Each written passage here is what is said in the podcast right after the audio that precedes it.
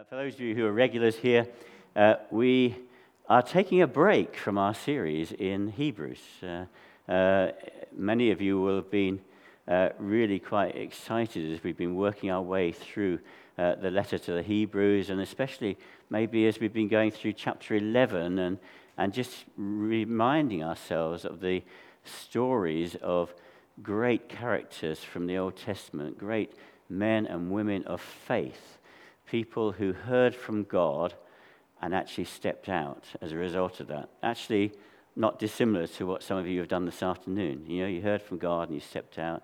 These mighty characters in Hebrews 11 did uh, just that thing. And so we're not done with, uh, with uh, Hebrews as yet. We've still got chapter 11 to finish and, and chapters 12 and 13 to uh, come on to later. But we're going to take a break uh, now in the run up to Easter uh, and, uh, and look at a mini series. Um, and Easter is a very special time for us as a church, isn't it? Uh, and for the church worldwide. You know, next to, or probably alongside the birth of Jesus, you know, Easter Sunday is the most important day in the Christian calendar. It is, of course, the day when we celebrate the fact that Jesus who had been crucified, three days later rose from the dead, triumphant over sin and death. And we're going to uh, walk through a series over the next few weeks entitled Encountering Jesus. And as we do so, we're going to focus on the response of different uh, people uh, to uh, Jesus during the course of Holy Week, the week that led up to his crucifixion and to uh, his resurrection. Over the past few years, there have been many important uh, events in our calendar in the UK, in our nation's history. It, it, might have been one of the royal weddings that have taken place over recent years. It might have been the funeral of uh, uh, the late uh, Queen, Queen Elizabeth II other occasions like that. And these are occasions that cause a great coming together of people. You know, people gather. Uh, sometimes they gather up in, in London because that tends to be the center of events, or maybe Windsor. Or actually, people gather in their streets as well and uh, come together as a crowd uh, to remember that occasion. And it's not just in this country. Actually, those events spread throughout the world, and you see you know, people in other nations, other countries, looking in on those events. I wonder, uh, I mean, how many of you here have actually taken time to go up to London for one of those special occasions, one of those special events? Anyone? Yes. Nodine, which did you go up for?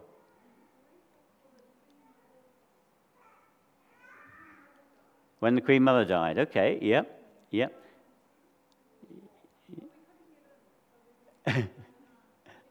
you couldn't get in. No, okay. But not many of us, it seems, have been up. And actually, I, I would say I've not been up either uh, to, to London or to Windsor for those occasions. And actually, for me, it's because I think watching it on television, whilst you don't get the same atmosphere, uh, you do get to see the entirety uh, of the event. Whereas if you're there in person, uh, maybe you just see a small part of it and then catch up. So, no lean, a bit like uh, Pete Cornford was saying last week. You know, some people want to be able to say, I was there. I was there when this happened. I was there when so and so got married. Or I was just across the street from Westminster Abbey when this happened. They want to be able to identify with that event. You know, it's at times like these that broadcasters seem to come into their own. They want to talk to just about anybody who has anything to do uh, with the event. You know, they'll talk to other members of the royal family if they can get access to them. They'll talk to members of parliament. Uh, they'll talk to maybe spiritual leaders across the country. And they'll actually talk to people in the crowd. They'll ask them what their reaction is to what's going on. What was their reaction to this person who's getting married or this person who's died? What do they remember about them? What was special about them? What do they think is going to change as a result of what's happened? What are their feelings at this important time? And in a sense, you know, that's what we're going to be doing over the next few weeks. We're going to be looking at the reaction of different people in the story around Jesus' crucifixion and resurrection. Clearly, we don't have access to the characters themselves. We can't go up to them with the microphone and stick the microphone in their face and say, you know, what do you think? But we have the gospel accounts. And so we can look at the gospel accounts and see how people reacted and see how that applies to us today. And today we're going to look at the crowds and see how the crowds reacted to all that was going on during the course of this week. We could look at any one of the gospel accounts to, to see this, but we're going to start in Luke's gospel. We're going to reference other passages of scripture as we go through, but we're going to start in Luke's gospel. We're going to start in chapter 19, uh, and we're going to read from verse 38. If you've got your Bibles with you, I'd encourage you to open them up. The words will appear on the screen, but, but do take the opportunity just to open your Bibles while I take the opportunity just to grab my drink.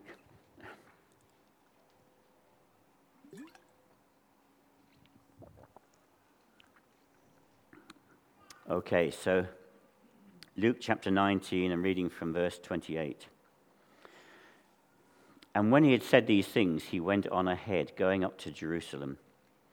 When he drew near to Bethphage and Bethany at the mount that is called Olivet, he sent two of the disciples, saying, Go into the village in front of you, where on entering you will find a colt tied, on which no one has ever sat Untie it and bring it here.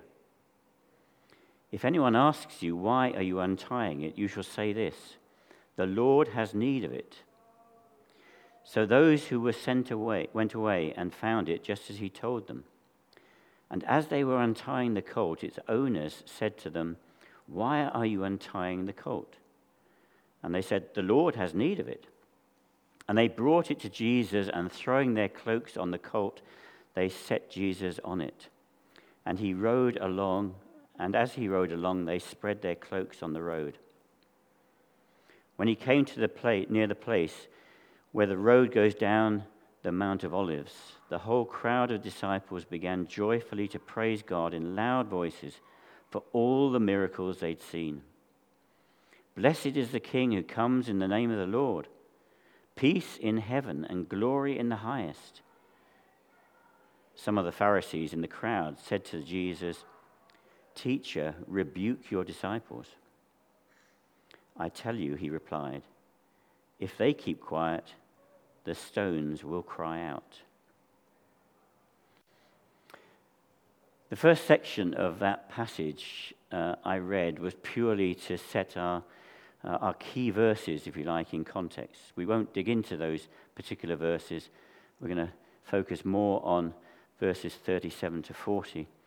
But briefly, Jesus had set his face throughout his ministry towards Jerusalem. That's why he came. Way back in, June, uh, in Luke chapter 9 and verse 30, 53, uh, when he was rejected by a Samaritan village, we read that his face was set toward Jerusalem. In chapter 13, we read he went through towns and villages teaching and journeying toward Jerusalem. Jesus was purposeful. He knew why he had come to earth. He knew there was a plan and that this plan required him to go to Jerusalem, where he would suffer and die. And Jesus, obedient to his Father's will, was therefore making his way up to Jerusalem. He was nearing Bethphage and Bethany when he sent two disciples on to bring him a colt, saying simply to the owner, The Lord has need of it. And that colt was released to them. And in spite of the fact that it had never been trained, it had never been ridden before, it yielded to having cloaks laid on it and Jesus sitting on it for this final leg of his journey into Jerusalem. And I want us to look now at the reaction of the crowds who witnessed these events and others during that week. And I'll do so under three headings. Firstly, hope raised. So it was on what we now call Palm Sunday that Jesus arrived in Jerusalem riding on a colt, where he was welcomed by cheering crowds. Verse 37 talks of a multitude of his disciples, far more than the twelve. This was a group of people, pilgrims, who had traveled with Jesus up from Galilee. They joined him for this journey to Jerusalem. So many that in verse 39 they're referred to as a crowd. And there was a fervor about this crowd, a sense of occasion, just as might have been the case if you'd gone up to London for one of those events we talked about earlier. They were excited, they were expectant. They'd witnessed the mighty works that Jesus had done as they traveled through villages and towns. You know, last Sunday, Pete spoke to us about two of those miracles of healing that Jesus did. Well, a healing, a healing uh, ministry and also a raising from the dead. So Pete spoke to us about the woman healed from a hemorrhage that she'd suffered from for 12 years. And he spoke to us also about Jairus' daughter being raised from the dead. They were just two of the miraculous deeds that Jesus performed during his time on earth miraculous deeds that you know, went right across the spectrum from turning water into wine, feeding 5,000 people from just five loaves and two fish, casting out demons, healing people from various diseases, raising others from the dead. Is it any wonder that the crowds were excited as they recalled all of this? But they were expectant as well. Their excitement wasn't just looking in the rearview mirror at what Jesus had done in the past. Their excitement was about what they believed he would now do as he entered Jerusalem. His arrival, often called the triumphal entry, fulfilled the prophecy of the Old Testament prophet Zechariah, where in his prophecy, chapter 9 and verse 9, he talks about the Messiah's appearance in Jerusalem. And he writes, Rejoice greatly, O daughter of Zion. Shout aloud, O daughter of Jerusalem. Behold, your king is coming to you. Righteous and having salvation is he, humble and mounted on a donkey, on a colt, the foal of a donkey. Jesus fulfilled all that Zechariah had prophesied. He didn't come on some huge charger, as would have been fitting for a conquering king or a military leader. Instead, he came on a colt. He came in humility. Despite this, the people believed that he was coming as a conquering hero. Remember, this was a people who had suffered under the tyranny of harsh Roman authorities for years so their interpretation of what was happening was that Jesus was some sort of political savior, someone who would bring them freedom from this oppression that they were suffering from, and who would enable the Jewish nation to rise to prominence. What they'd seen Jesus do throughout his ministry and what they believed he was about to do caused them to erupt in joy and to praise God. I guess any of us facing a bleak situation, such as theirs, might grasp at a solution that presents itself. Something or someone who can save us from the difficulty that we're going through. Just as the crowds in this story, we might see Jesus as one who could save us from these circumstances that we're going from, uh, through. Someone who can rescue us from our current situation understand, uh, uh, on the mistaken understanding that, you know, if we believe in Him, everything will be okay. Whether that's health related, in terms of our housing or our career, our relationships, or our finances. And we greet the prospect of that rosy future with joy and excitement and praise God for what He has done or what we're expecting Him to do. We're expecting Him to do our will rather than for who He is and what He's committed to doing. In other words, His will. You know, we read earlier, had read to us earlier uh, from that prophecy of Joel about the Spirit being poured out on all flesh. And Chris read to us from Psalm 145, uh, where he read, I will extol you, my God and King, and bless your name forever and ever.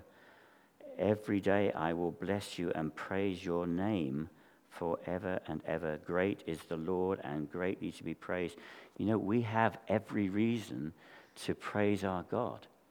You know, the praise that these people on that first Palm Sunday were crying out, not understanding quite why they were doing it.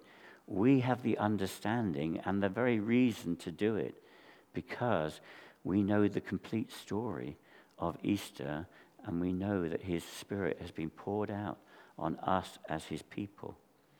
We have every reason to cry out in praise and worship of our God. And in response to what the Pharisees, the criticism of the Pharisees, you know, Jesus said, you know, if, the sto- if, if you don't praise me, the very stones will cry out in praise to me. You know, if we don't praise him, creation, the whole of creation will praise God. You know, we have every reason, brothers and sisters, to praise Him. Uh, secondly, I want to talk about hopes dashed. Most of you here will know how the story unfolds over the course of Holy Week, how the chief priests and scribes became increasingly embarrassed by Jesus' ministry and challenged by, by Jesus, and even more determined that he should be put to death how he alienated the scribes and the teachers of the law for their hypocrisy, how he tells of the coming destruction of Jerusalem, how Jesus is betrayed by Judas, how he is arrested and mocked and scorned and put on trial. This is not what the crowds on that first Palm Sunday had imagined the one they'd believed would be a conquering king, their rescuer from oppression from the Roman authorities, now appeared weak. He refused to defend himself. He didn't fight back. Just as Isaiah had prophesied some 700 years before, he was oppressed and he was afflicted, yet he opened not his mouth. Like a lamb that is led to the slaughter, and like a sheep that before its shearers is silent, so he opened not his mouth. Can you imagine how deflated they must have felt? How their hopes seemed to be dashed. Just five days after that triumphal entry into Jerusalem, with a crowd filled with excitement and expectation, Jesus had been tried by both Herod and Pilate, both of whom were agreed that none of the charges brought against Jesus justified the death sentence. Pilate, needing to find a way out, decides to put the decision to the crowd in the belief that they will want Jesus released.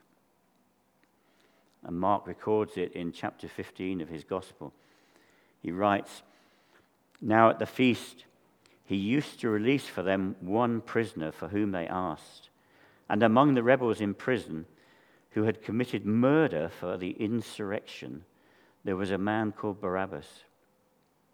And the crowd came up and began to ask Pilate to do as he usually did for them. And he answered them, saying, Do you want me to release for you the king of the Jews? For he perceived that it was out of envy the chief priests had delivered him up. But the chief priests stirred up the crowd to have him release for them Barabbas instead. And Pilate said again to them, Then what shall I do with the man you call the king of the Jews? And they cried out again, Crucify him. And Pilate said to them, Why? What evil has he done? But they shouted all the more, Crucify him. So Pilate, wishing to satisfy the crowd, released for them Barabbas. Having scourged Jesus, he delivered him to be crucified. The groundswell of public sentiment had, that had been so vociferous in their praise just five days earlier was now equally vociferous in demanding that Jesus be crucified. Admittedly, stoked up by the chief priests. In that short space of time, the people had come to realize that Jesus was not the one who was going to lead a coup against the Roman authorities Despite the displays of his power and authority in his ministry, he was failing to use them to bring about the change that they had so hoped for. They were disappointed. They were disillusioned. Their hopes had been dashed. I guess we can all think of people, either in our own lives or maybe national or international figures, and I don't want to lead you in your thinking, uh, who promised much and failed to deliver. You know, we can all think of examples, I guess. They may have been held in high esteem initially. We may have thought their characters were great. We may have thought their promises were marvelous. But they would lead to such change. But over time, we become disappointed either because of their failure to do what they said they were going to do, or maybe because of failings in their character. They weren't who they seemed to be. Well, that's not the case with Jesus. The turning of the crowd was not due to any failure on Jesus' part. No, the people had clearly misunderstood his message. Time and again, both directly and through parables, Jesus explained both to his inner circle of disciples and to those following him the reason he'd come. He'd been clear that the only way things were going to change for the better was through them recognizing their need of God and returning to his ways. It was never going to come through political reform, never going to come through armed rebellion or any form of uprising. We looked recently at the way Abraham was commended for his faith when he was obedient to God in moving from Ur to a land that I will show you. The promised land that Abraham never possessed would only have been the partial fulfillment of that promise. The promise was pointing forward, pointing towards a heavenly kingdom and it was to that kingdom that these crowds should have been focused. Not on the short term, not on the here and now, not on reform that they thought Jesus would bring. And that's true for us today. I believe that we can be so caught up with our short term comfort or satisfaction that we lose sight of the bigger picture, of the promise that we have in Christ. There are those who believe that a decision to follow Christ will lead to a life where things are plain sailing, where material possessions, where health, where prosperity are theirs of right and will flow from that initial decision to follow Jesus. When Jesus told the parable of the sower, he talked about those who, when they first hear the message of the gospel, are excited but then fall away because they're tempted and they have no root. He also talks about those for whom the concerns and the riches and pleasures of this world choke the growth and fruit never matures.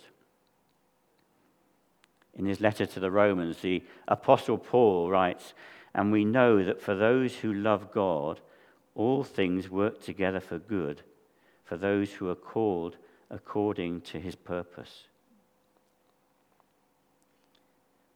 It's a verse that I have often heard taken out of context and misapplied. I may have been guilty of it myself at times. You know, we can so often take it to apply to the here and now, and that it's for our benefit. Of course, of course, if we place our trust in God, He wants the very best for us. But that doesn't necessarily mean He's always going to give us what we want or that life is going to be easy for us. He sees the big picture. His plans for us will come to fruition in order that He is glorified in our lives. I guess we all struggle at times when things that happen in our lives are clearly not good and not what we would have wanted. You know, I've been through times in the past of being made redundant. And you think, wow, hang on, if I apply that verse from Romans to that situation, well, how is that working for good? But I had to lift my eyes from that current situation to realize that actually God's purposes were for eternity, not for the here and now.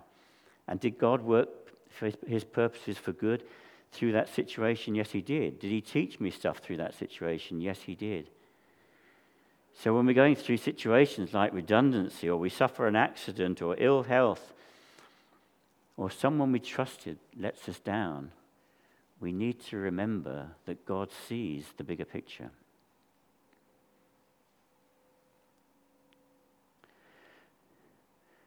Thirdly, I want us to look at hope restored. It would be so sad, wouldn't it, if we were to stop that hope being dashed. What, what a dreadful place to stop that would be.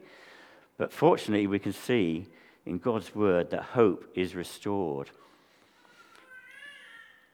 We know that Jesus was indeed crucified, taking on himself the punishment for our sin so that we might be set free, that we might be made acceptable to God. There was no other way. There was no other way in which we could be made worthy to be citizens of heaven and to appear before our Maker other than through the shedding of blood. And Jesus made that sacrifice for us. But that's not the end of the story. There's another crowd I want us to consider. Three days after his crucifixion, Jesus rose from the grave, defeating sin and death. Hallelujah. And in 1 Corinthians 15 and verse 6, Paul tells us that in the days following his resurrection, he appeared to Cephas, or Peter, to the 12 disciples, and then to more than 500 at the same time. That sounds like a crowd to me.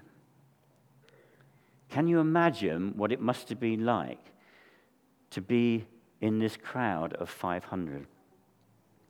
To have been through the whole grieving process of seeing someone you've followed so closely being wrongly accused being flogged and beaten, rejected by men, and then suffering the most cruel of deaths on a cross. To have come to terms with the fact that you thought that Jesus was going to save the Jewish nation, only to have that ripped away from you as Jesus went to the cross. And then to see the risen Jesus and to realize what he'd been teaching all along and that you'd initially missed the point. That there was an eternal perspective to his ministry. It must have been truly amazing for them, as it should be for us as we prepare for this coming Easter. Paul continues to explain what Jesus' resurrection meant for them and what it means for us today. He writes, But in fact, Christ has been raised from the dead, the firstfruits of those who have fallen asleep. For as by a man came death, by a man has come also the resurrection of the dead. For as in Adam all die, so also in Christ shall all be made alive. But each in his own order Christ the firstfruits then at his coming, those who belong to Christ. Then comes the end, when he delivers the kingdom to God the Father, after destroying every rule and every authority and power. For he must reign until he has put all his enemies under his feet. The last enemy to be destroyed is death. For God has put all things in subjection under his feet. Jesus was in the business of establishing his rule and reign, just not in the earthly form of overthrowing the Romans. The enemy he came to defeat in sin and Satan is far more powerful than those Roman authorities were. In his work on the cross and in his resurrection, Jesus has made, has made it possible for each and every one who believes in him to be raised to new life in him. Those who've died before he comes again, and those who are still alive on earth. In his resurrection, he is the first fruit, but all who belong in Christ will follow. What a glorious message! Is it a glorious message?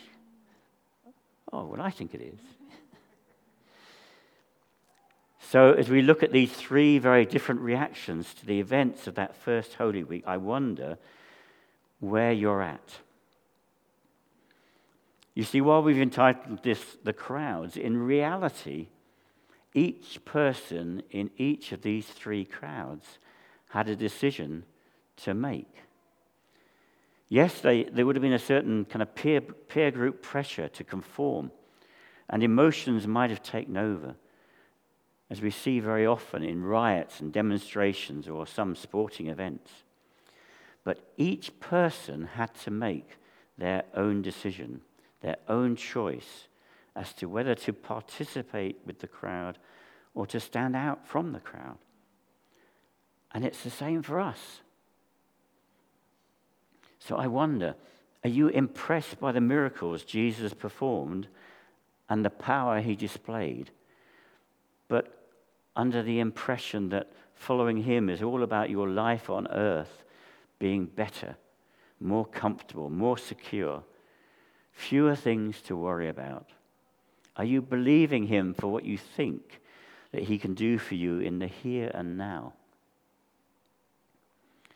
Or are you in that second camp? Are you maybe you've taken an initial step of faith to put your trust in Him? Only for the cares of this world to leave you disappointed or disillusioned. You thought it was going to be an easy road. You started well, but the seed that was sown and started to grow has been choked and isn't bearing any fruit because of your continually looking over your shoulder at the things that you've left behind, the things you were chasing after before, the riches of this world, or living to please yourself.